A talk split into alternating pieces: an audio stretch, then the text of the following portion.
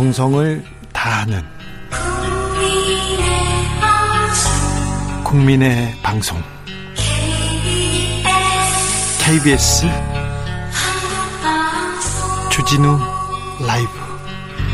그냥 그렇다고요.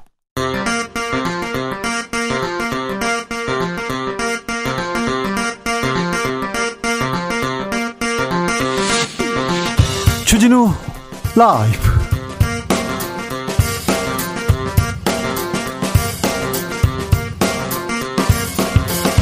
2022년 5월 19일 목요일입니다. 안녕하십니까. 주진우입니다. 6일 지방선거 공식 선거운동이 시작됐습니다. 사전 투표는 다음 주 금요일, 토요일 선거 사실상 일주일 남짓 남았습니다. 최대 격전지는 경기도 김은혜 국민의힘 후보, 김동연 민주당 후보 5차 범인의 접전 이어가고 있습니다. 그런데 김은혜 강용석 후보 단일화 마지막 변수가 될 것 같습니다. 지방선거가 치러지는 보궐선거도 주목됩니다. 민주당 총괄 선대위원장으로서 이번 선거 민주당 어떻게 승리로 이끌지 이재명 후보에게 직접 들어보겠습니다. 지방선거를 뒤흔들 또 다른 변수는 한동훈 법무부 장관 임명 그리고 윤석열 라인으로 단행된 검찰 인사 그리고 또 하나는 한덕수 총리 후보자 인준 표결입니다. 내일로 다가왔습니다.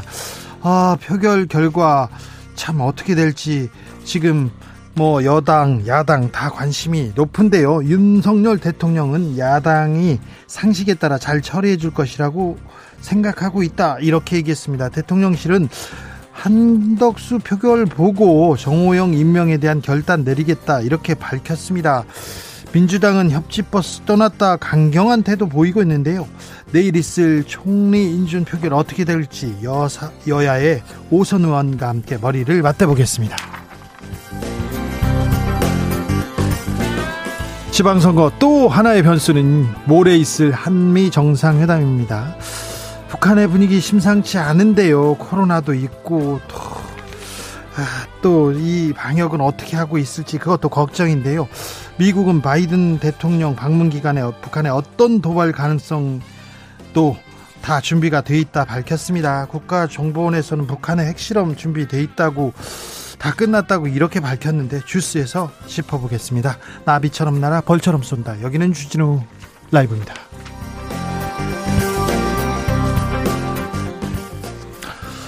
오늘도 자중차에 겸손하고 진정성 있게 여러분과 함께하겠습니다. 지방선거 공식 선거운동 시작됐습니다. 어, 벽보가 그리고 또 프랭카드 걸렸습니다. 후보자들 발걸음 빨라졌습니다. 13일의 열전 아, 지방선거에 나선 후보들에게 어떤 말씀 전하고 싶으신가요? 이런 공약 좀 내달라. 이건 좀 꼭 지켜달라. 우리 지역 이것 좀 바꿔달라. 여러분의 목소리 들려주십시오. 우리 지역에 꼭 필요한 공약 있으면 말씀해 주시면 제가 각 후보들에게 크게 전하겠습니다. 주진우 라이브의 목소리도 2부, 주기자 1분에서 전하겠습니다. 샵 9730 짧은 문자 50원, 긴 문자는 100원입니다. 콩으로 보내시면 저희가 후보들한테 그리고 각 당에 크게 외친다는 거 다시 한번 말씀드립니다. 그럼 주진우 라이브 시작하겠습니다.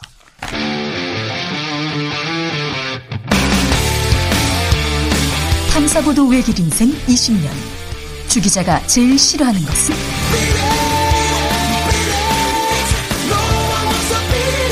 이 세상에서 비리와 부리가 사라지는 그날까지. 오늘도 흔들림 없이 주진우 라이브와 함께.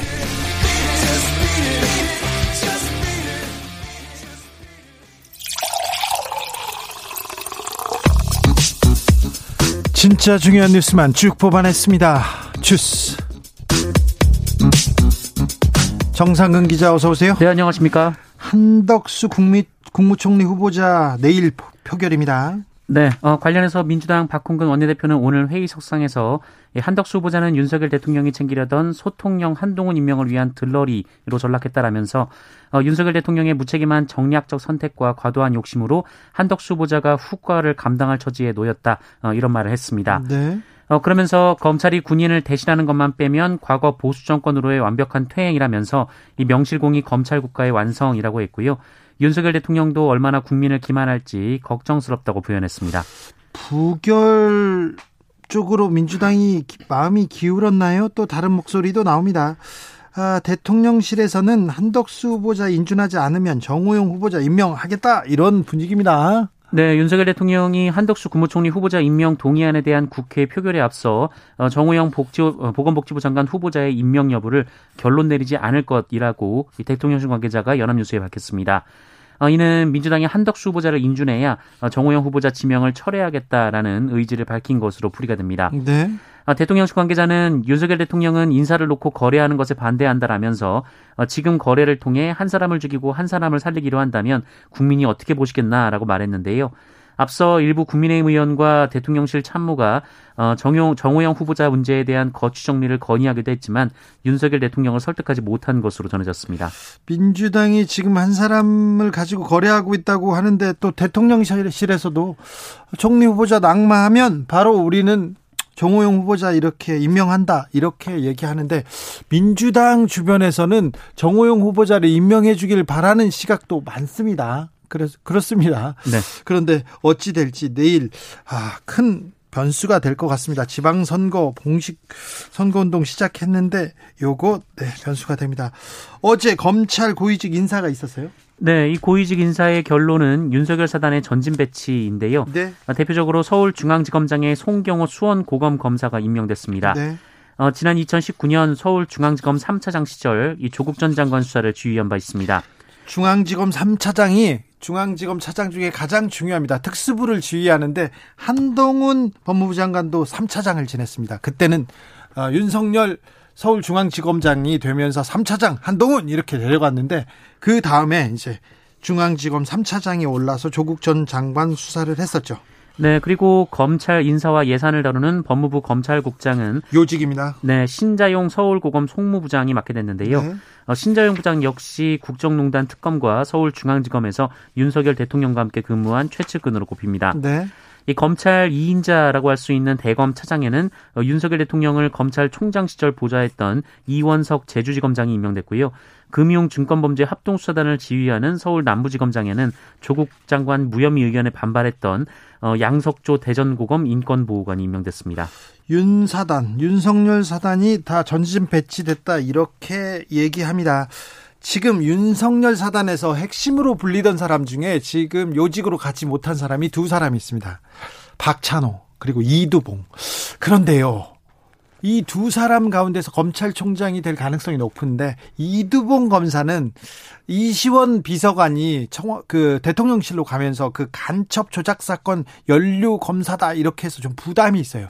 그래서 일단 박찬호 검사가 아, 검찰총장이 유력하다는 말을 제가 네. 제가 이게 검찰 주변을 취재해 보니 그렇더라고요.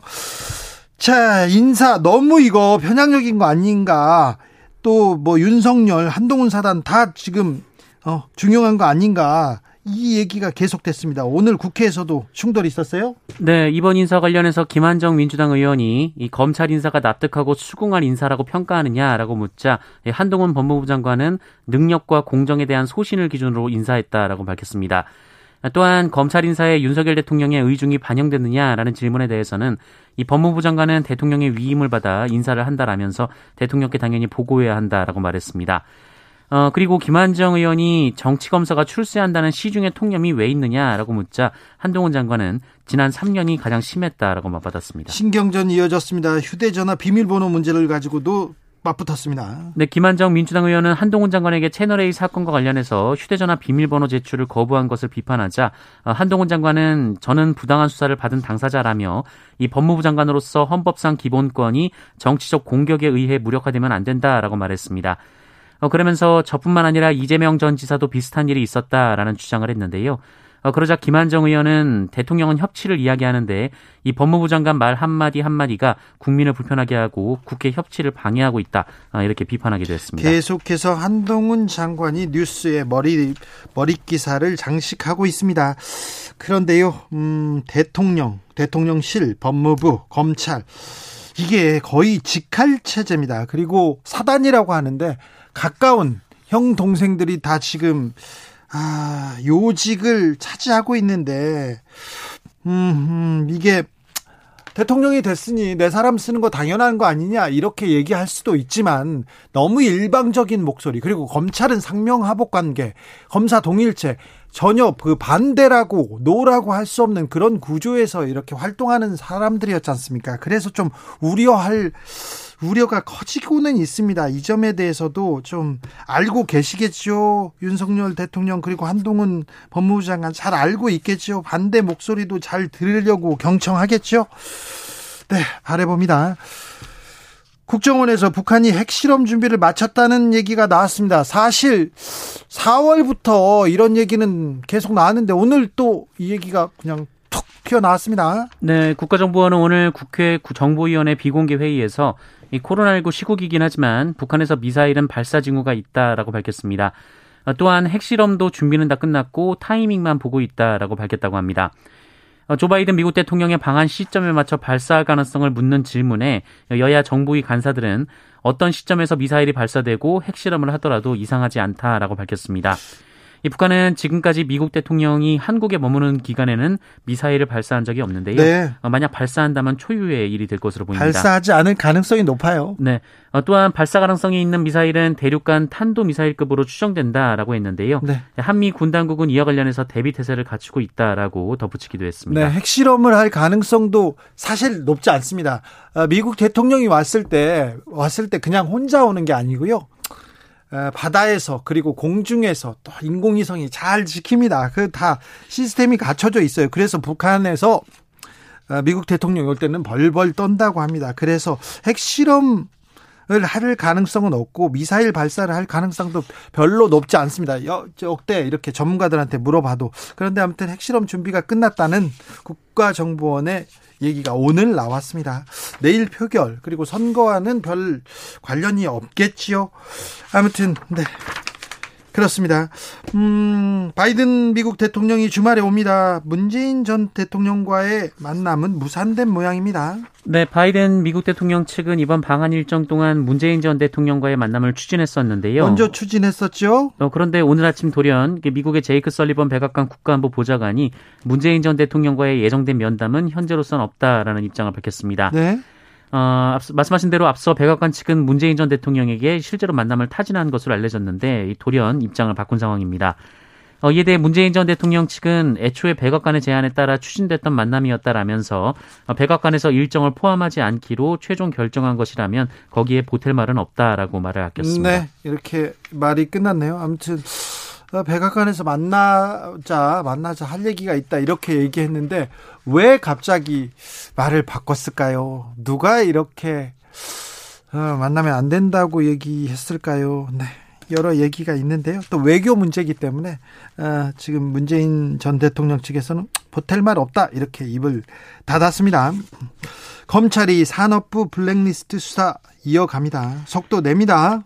네, 이른바 산업부 블랙리스트 의혹 사건을 수사 중인 검찰이 산업부 산하기관 6곳 그리고 한양대 공대 교수인 백운규 전 장관의 대학 사무실을 압수수색했습니다. 어, 서울 동부지검 형사 6부에서 나왔고요. 어, 인사 관련 부서를 중심으로 자료를 확보한 것으로 전해졌습니다. 이 국민의힘의 전신인 자유한국당이 지난 2019년 1월 한국전력 자회사 4곳의 사장들이 산업부 윗선의 압박으로 일괄 사표를 냈다라는 의혹을 제기하면서 백운규 전 장관 등 5명을 직권남용 혐의로 고발한 바 있고요.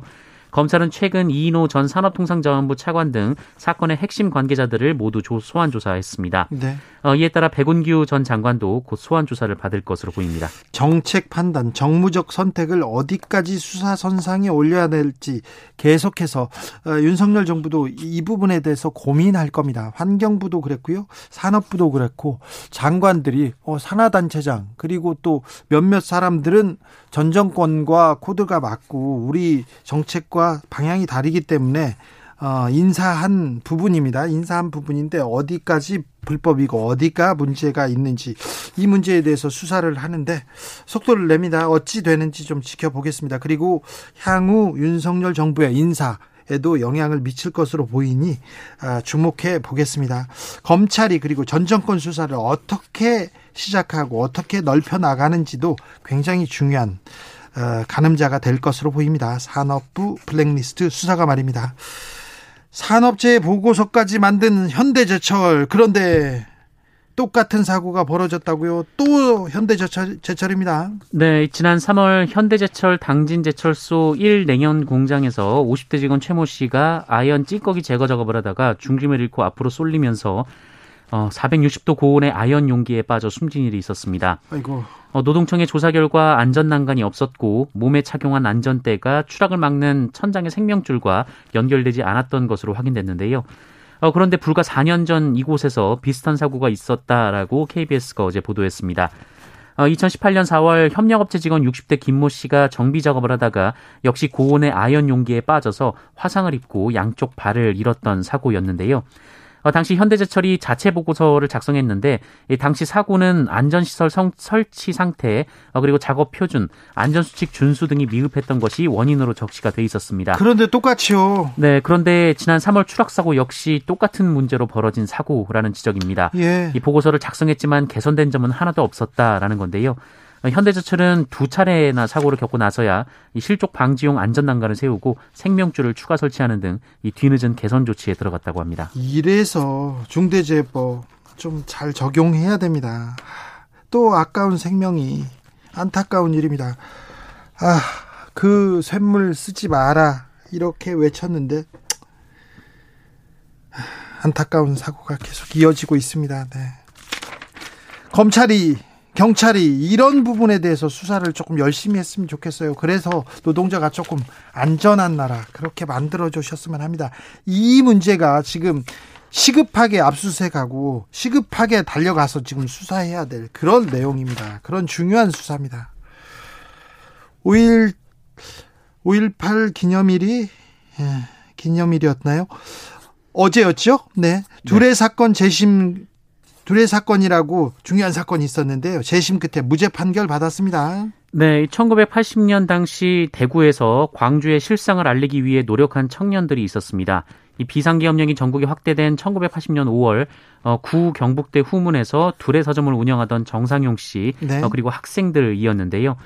광주에서 공수부대가 무지하게 시민들을 진압하고 있다라는 유인물을 만든 바 있습니다. 언론에서 언론에서 폭도들이 지금 뭐 난동을 피우고 있다. 이런 얘기를 하니까 진실을 알려야겠다고 나선 거지 않습니까? 네. 어, 그런데 정상용 씨와 학생들은 반공법 그리고 개헌법을 위반했다는 혐의로 끌려가서 잔인하게 고문 수사를 받았고요. 어, 이후 정상용 씨는 징역 1년, 학생 4명은 집행유예 선고를 받았습니다. 어, 이것이 이른바 둘의 사건인데요. 네. 어, 지금은 고인이 된 정상용 씨의 유족 그리고 당시 대학생 당사자 4명은 2년 전 재심을 청구했고 이 대구지법은 5.18 기념일인 어제 원심을 파기하고 무죄를 선고했습니다. 법원은 고 정상용 씨의 반공법 위반 혐의는 검사가 증거를 제출하지 않아 증명되지 않았고 또 이들이 위반했다는 개헌 포고 10호도 요건을 갖추지 못했다라고 판단했습니다. 진실을 말한 죄로 감옥에 갔어요. 진실을 말한 죄로 이렇게 고문을 당하기도 했습니다. 그때 검사들 다 이런 수사를 하고 다 승진하고 그랬어요. 이제라서도 이 무관 무고한 피해자들이 무죄 판결 받아서 다행인데 무죄 판결을 받지 못하고 돌아가시거나 그 돌아가시거나 무죄 판결을 받지 못한 사람들이 훨씬 많다는 것도 기억해야 될 것 같습니다. 요새는 사람들을요 dating 앱에서 만난다고 합니다. 앱에서 이렇게 만난다고 합니다. 이게 근래 들어 있는 일인데 남성 회원들만 학벌이나 직업을 이렇게 적는다고 합니다. 네. 이게 인권위에서 차별이 아니다 아니라는 판단이 나왔어요. 네, 이 남성 회원들만을 대상으로 특정 학교 출신이나 특정 직업만 가입할 수 있도록 제한한 이 dating 앱의 규정은 차별 행위에는 해당하지 않는다라는 국가인권위원회 판단이 나왔습니다. 예. 어, 지난 2015년 개발된 이 dating 앱은 이 남성의 경우 대기업이나 공기업 등 안정된 회사 재직, 의사, 변호사 등 전문직 종사, 명문대 재학생, 졸업자 등의 조건을 충족해야 가입을 할 수가 있습니다. 이런 조건이 있어야 남자 는 가입이 가능합니까? 네, 반면 여성은 가입에 제한이 없고요. 네. 이 직장, 연봉 등의 정보를 공개하지 않을 수 있습니다. 네. 어, 진정위는 지난해 1월 이러한 가입 방식이 차별적이라며 인권위에 진정을 제기했는데요. 어, 인권위는 이런 앱의 운영 방식이 영리를 추구하는 영업상 전략에 해당한다면서 차별은 아니다라고 판단했습니다. 어, 인권위는 남성과 여성의 가입 조건을 달리하는 것은 성별에 따라 선호가 다르다는 점에 기반한 맞춤형 서비스이기 때문이다라면서 남성 이용자가 여성의 3.5배 정도 많기 때문에 성비 불균형을 해소하기 위한 것으로 보인다라고 설명했습니다. 다만 인권위는 진정 대상이 된 dating 앱 대표이사에게 성별, 학벌 등을 이유로 가입에 차등을 두지 않도록 개선하는 것이 바람직하다라는 의견을 표명하기도 했습니다. 네. 신기한 일이네요. 신기했습니다. 한 고등학교 학생이 여성 아이돌을 성희롱해서 좀 논란이 됐었죠.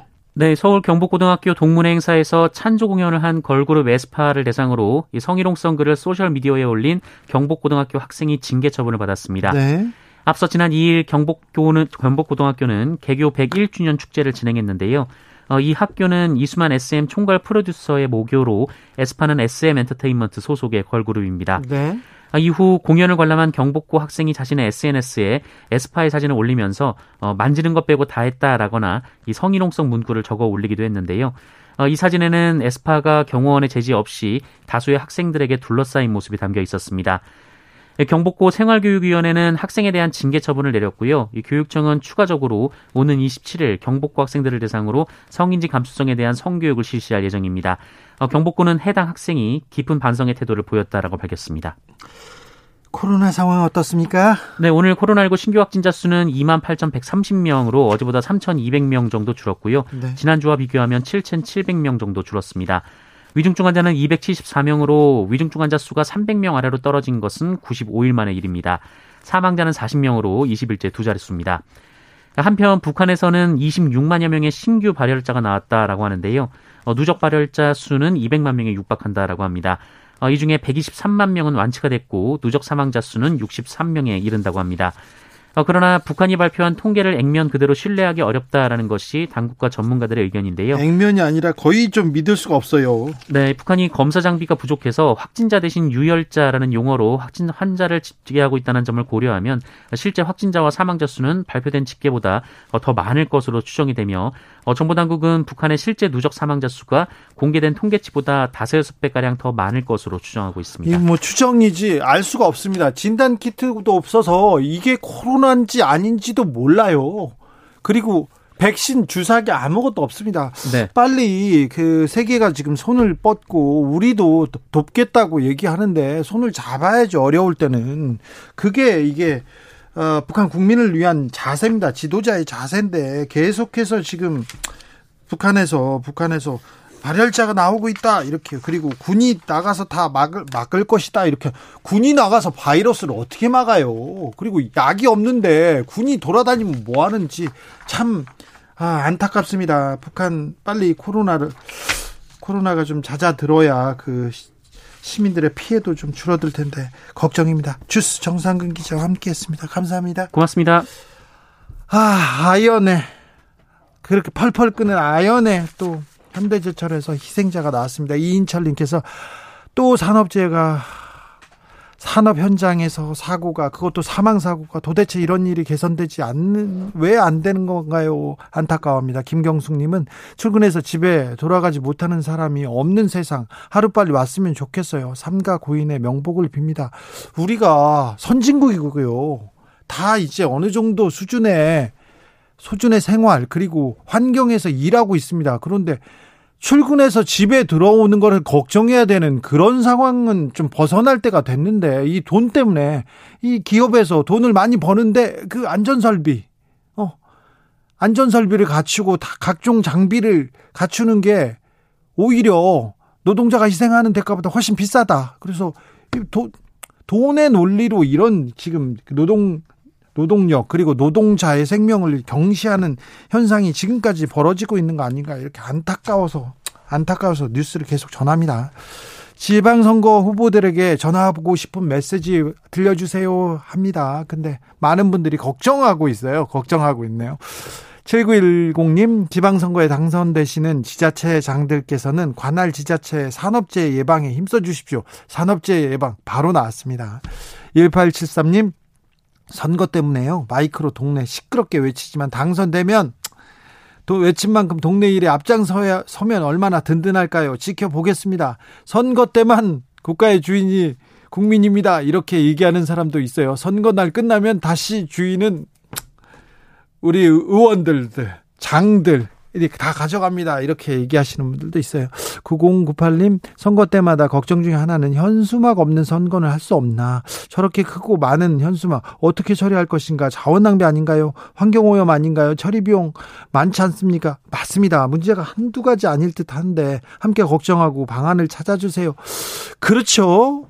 프랭카드 보고 벽보 보고 누구를 판단하는 그런 시대는 지났잖아요. 누가 이렇게 유세하면 아 유세하는구나 했는데 아 그 얘기를 찬찬히 들어보고 아 저 사람이 아 우리 우리 지역을 잘 이끌어 주겠구나 이렇게 생각하는 사람이 좀 줄어드는데도 불구하고 계속해서 이렇게 선거 유세는 계속되고요. 그다음에 벽보 프랭카드는 계속됩니다. 끝나고 나서 이렇게 거의 재활용 안 되는 쓰레기로 이렇게 치워지는데 프랭카드에 대해서는 조금 다른 고민을 스마트한 고민을 해야 되는 거 아닌가 생각합니다. 3123님께서 서울 시민인데요. 서울시장 후보님들께 바랍니다. 서울 같은 과밀 도시에 끝없이 높은 건물 대신에 균형 잡힌 개발을 통해서 녹색 공간 필요합니다. 바쁜 일상 보내고 가족과 함께 쉴 수 있는 도심 속 작은 녹색 공간 확충해 줄 공약 좀 내주세요. 이런 공약은 안 보이네요. 이런 공약, 환경 공약 많이 보이지 않습니다. 그래서 그 얘기 하려고 합니다. 저는 교통정보센터 다녀오겠습니다. 이연 씨.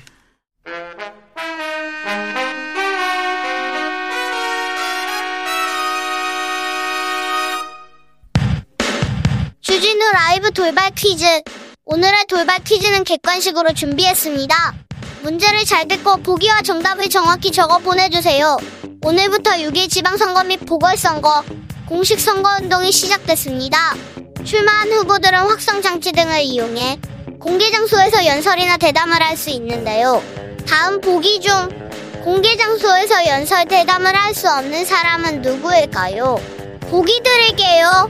1번 후보자 본인, 2번 선거 사무원, 3번 후보자 SNS 게시글에 좋아요 누른 일반 시민. 다시 들려드릴게요. 1번 후보자 본인, 2번 선거 사무원, 3번 후보자 SNS 게시글에 좋아요 누른 일반 시민 샵9730 짧은 문자 50원 긴 문자는 100원입니다. 지금부터 정답 보내주시는 분들 중 추첨을 통해 햄버거 쿠폰 드리겠습니다. 주진우 라이브 돌발 퀴즈 내일 만나요.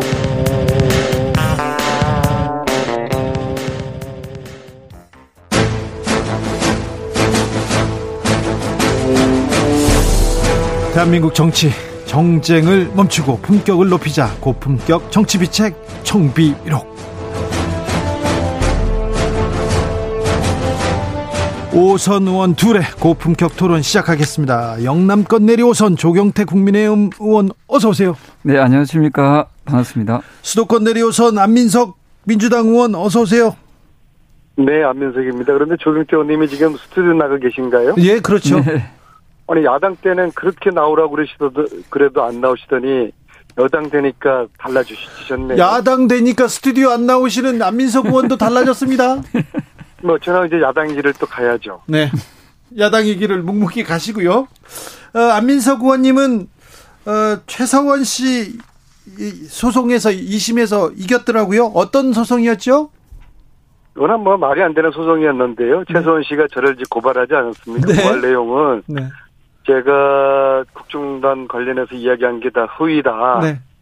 또뭐 300조 원뭐 비자 비자금 그거 가지고 얘기했어요.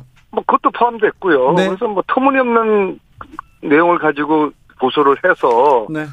정말 부끄러웠죠. 과거를 치면은 뭐 역적이나 다름없는 사람인데 역적에게 고발을 당했다는 게 참으로 부, 뭐 어처구니가 없었죠. 그래서 제가 1심 때는 아예 대꾸를 대응을 안 했어요. 변호사도 안, 안, 안 쓰고요. 그랬더니 이제 1심 판결이 네.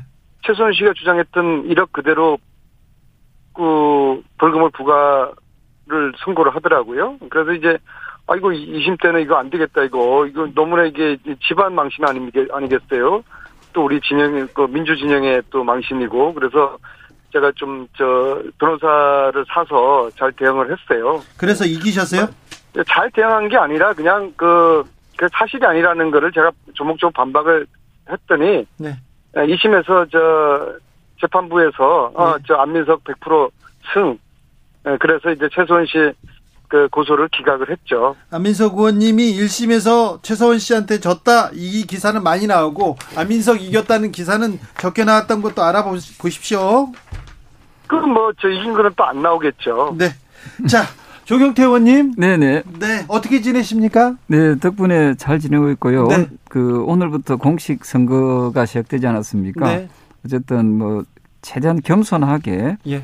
어, 윤석열 새 정부가 좀 성공할 수 있도록 저희들도 선거 운동을 최선을 다하고 있다는 말씀을 드리고 싶습니다. 9909님께서 두 분 스튜디오에서 만나는 게 남북 정상 만나는 것처럼 어렵네요. 다음 주에는 다음번에는 꼭 나와 주십시오. 안민석 의원님. 네, 저는 그러겠습니다. 네, 조경태 의원님. 네네. 자, 선거 어떻게 돼가고 있습니까? 어떻게 보십니까? 어, 현재까지 그 민주당이 그동안 대선 패배에 대한 그 어떤 후유증에서 벗어나지 못하고 있음으로써 네. 아마 우리 국민의 힘이 좀 잘했다기보다는 더불어민주당의 어떤 실책들이 어, 어, 어 지금 선거판을 그 국민의힘 즉 여당에 좀 유리하도록 예. 이어져 나가게 하는 것 같고요. 네. 좀 결정적인 것 중에 하나가 지난번에 금수완박 법안을 그 입법 독주를 통해서 통과시키면서 그 영향이 매우 크게 나타나고 있다 이렇게 보고 있습니다. 그래서 선거 판세 아, 지금 국민의힘이 거의 좀 많이 유리합니까? 네, 아무래도 저희들이 경기도를 보고 있습니다만은 경기도에서 승리하게 되면 저는 지방선거의 좀 완성이다 이렇게 보고 있거든요. 네. 그래서 경기도에서 지금 김원혜 국민의힘 네. 후보가 우리 당 후보가 나서고 있는데 꼭 어, 필성해 주시길 바라고 있습니다. 안민석 의원님 어떻게 보고 계신지요? 예, 검찰개혁은 뭐 지방선거 표하고 상관없이 이거는 가야 될 길을 제 민주당이 간 것이고요. 오늘 제가 그 김동연 후보하고 제가 하루 종일 같이 동행을 했어요. 예.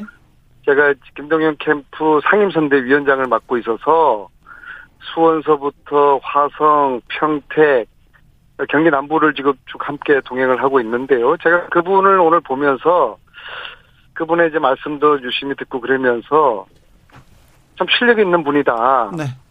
아, 원고를 안 보고 이렇게 하시더라고요. 정치 아주 초년생이시기 때문에 어, 유세차 위에서 원고 안 보고 자기 이야기를 한다는 건 굉장히 그 이례적인 것이거든요. 그만큼 준비되고 실력이 돼 있다는 것이죠. 그런데 반면에 김원혜 후보 이분은 실력보다는 연기력하고 순발력은 좀 있으신 것 같아요. 특히 연기력이 아주 뛰어난 것 같아요. 표정 연기.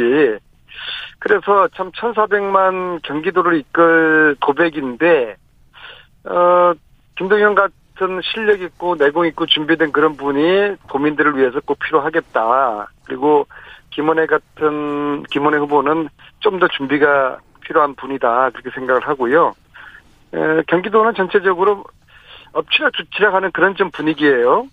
음, 분위기인데, 어, 근데 이게 뭐 허니문 선거지 않습니까? 예, 근데 이제 우리가 2018년 지방선거에 비하면은 그때는 대통령 취임하고 1년 지난 다음에 치렀는데 저희들이 싹쓸이 했잖아요. 근데 네. 아직 한 달도 안 되는 대선 저 취임하고 한 달밖에 안 됐는데 뭐 이 정도 분위기면 저희들은 해볼만 하다고 봅니다. 특히 경기, 인천, 강원, 충남, 대전 뭐 이런 뭐 중부권에서 지금 박빙 승부를 펼치고 있고요. 네. 어, 뭐 후보자들이 열심히 또 선거운동들이 열심히 지지자들이 열심히 하면은 저희들이 해볼 만한 선거라고. 조경태 의원님. 네. 그 뭐 저는 안민석 의원님의 어떤 그런 말씀을 들으면서 옛날 노래 공명의 희망사항이라는 노래가 있습니다. 아 예. 그래서 아마도 어 이번에 그 정신 차리지 않으면은 아마 야당이 크게 2018년에 어떤 그 모습으로 되돌아가지 않을까. 이제, 역전되는 거지요. 그리고 원고를 안 보고 뭐 연설한데 가지고 실력 있다라고 말씀을 주셨습니다만은 문재인 전 대통령 원고를 보고 주로 보고 이렇게 연설을 하셨거든요. 그래도 어, 대통령이 되지 않았습니까? 저는 어, 어쨌든 김동연 후보의 개인적인 뭐 능력이나 실력은 뭐 좀 더 검증해 봐야 되겠습니다만은 네. 전체적으로 더불어민주당의 여론이 매우 안 좋기 때문에 네. 어, 저는 경기도에서 만약에 더불어민주당이 패한다면은 아마 좀 큰 충격에 그 빠지지 않을까 이런 생각을 합니다. 강용석 변수는 어떻게 보시는지요? 저는 개인적으로 강용석 변수는 그 후보 단일화로 이어져야 된다는 입장이거든요. 예. 그래서 최근에 그 안철수 그 후보 역시도 예. 그 후보 단일화에 대한 말씀을 주셨는데 이준석 대표는 또 잘났죠. 예. 이준석 대표는 이제 강용석 후보와의 좀 약간 어, 약좀 불편한 관계다 보니까 네. 아마 그런 표현을 했을 수도 있는데 네. 어, 선거 막판까지 저는 어, 후보 단일화에 대한 그 불씨를 살려놓아야 된다 이런 입장입니다. 안민석 의원님. 강용석 그 변호사가 경기지사에 나온 이걸 보면서 저는 두 가지 생각하는데요. 첫째는 이것은 저 정치 생태계를 교란하는 행위다. 어, 어쩌면은 단일화 자체를 애초부터 염두에 두고 출마를 하신 게 아닌가. 본인의 이제 복, 복당 네. 문제와 이제 퉁치기 위해서.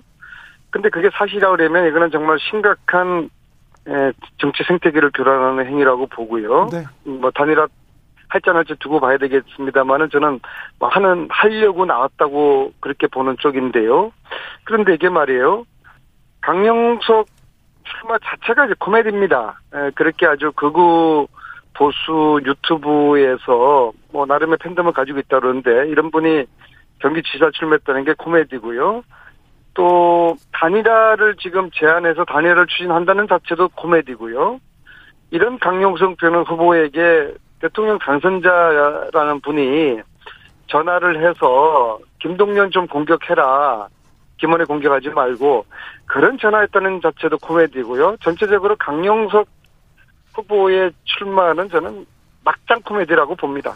근데 그 강용석 후보 그렇게 코미디고 거기하고 단일화 얘기하는 것도 코미디인데 왜 국민의힘 지지율은 오르고 민주당은 이렇게 네 바닥을 기고 있습니까?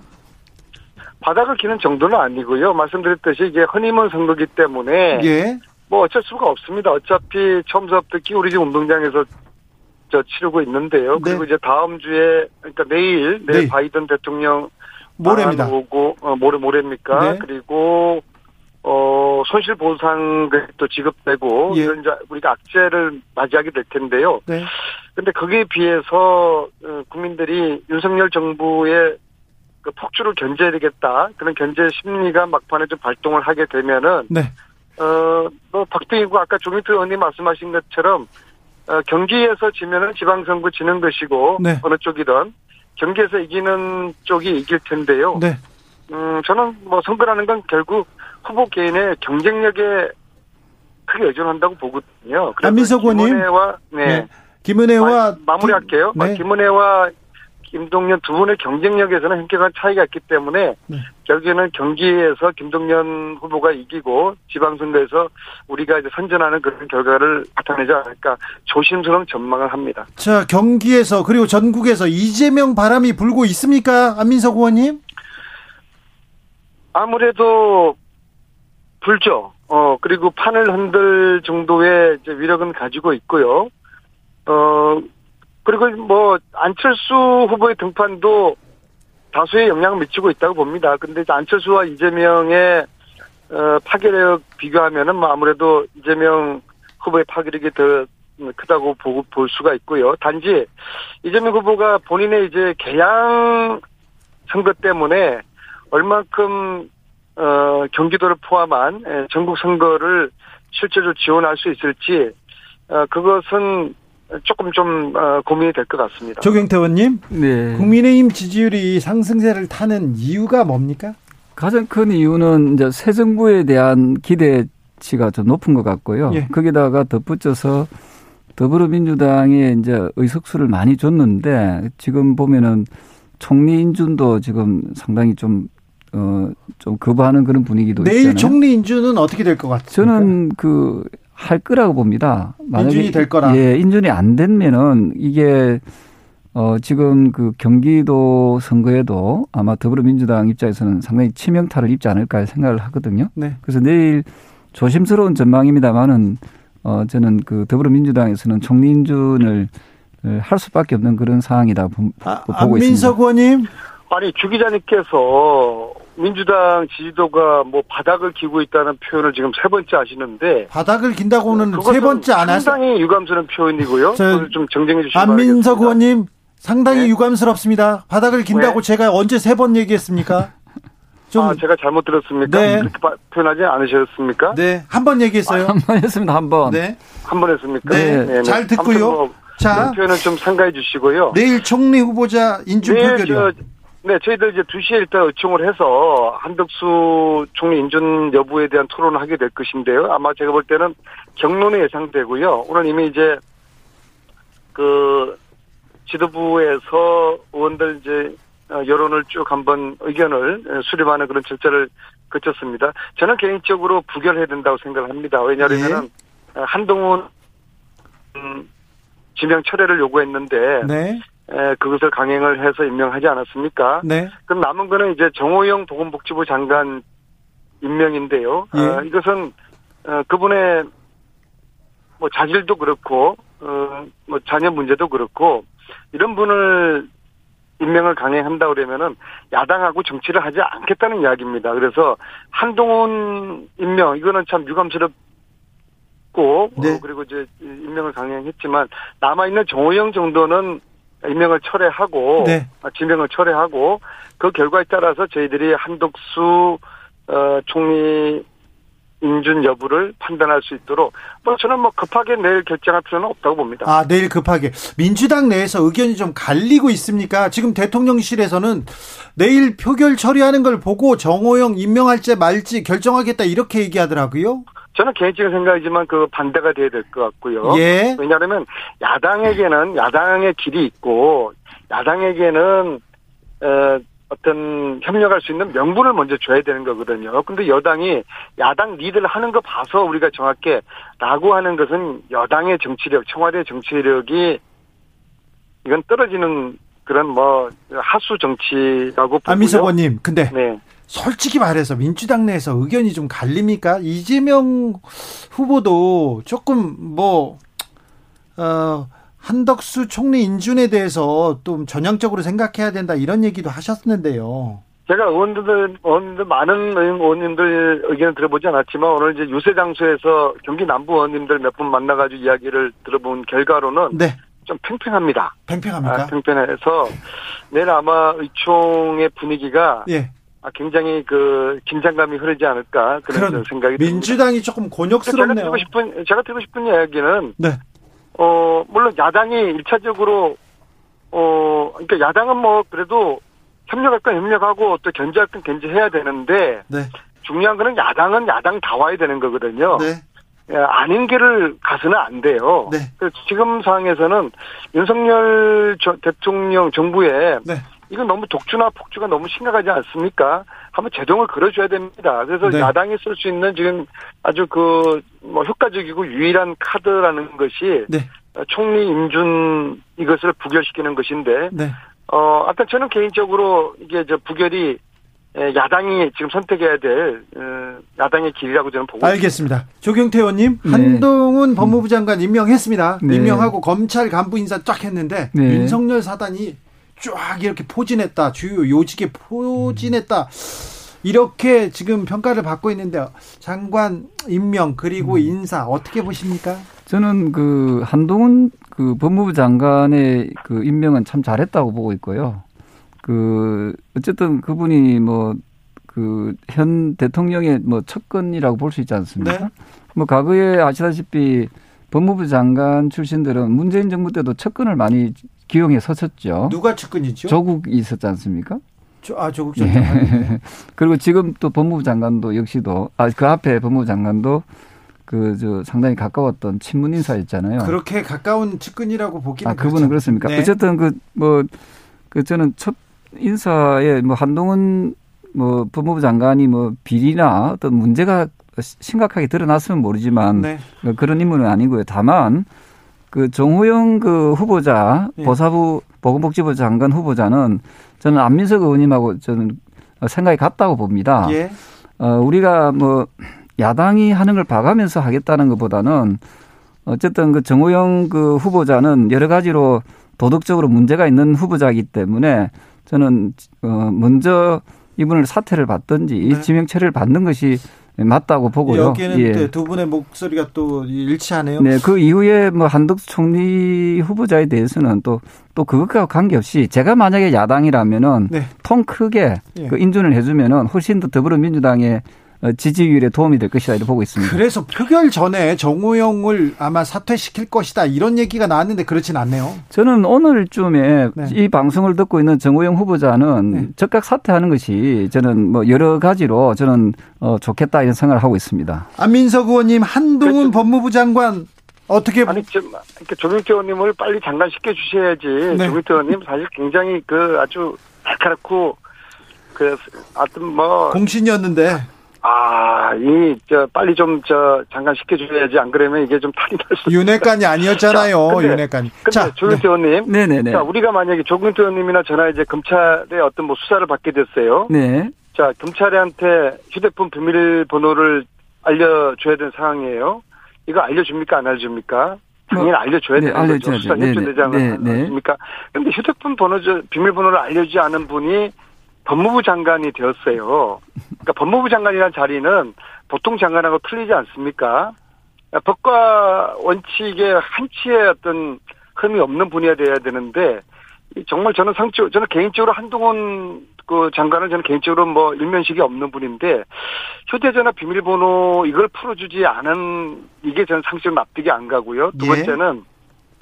이 분이 이분이 이제 조국 자녀를 조, 조사를 했던 검사인데 어, 자신의 자녀들의 그 논문 문제가 굉장히 심각해요. 그래서 제가 교육위원회 소속이기 때문에 앞으로 이 문제는 제가 아주 집중적으로 한번 파고 들어 볼 계획인데요. 이거 역시도 법무부 장관으로서는, 어, 남 자식은 막 그렇게 해코지를 해가지고 멸문지하를 시켜놓고 자기 자식에 대해 가지고 그렇게 관대하게, 음?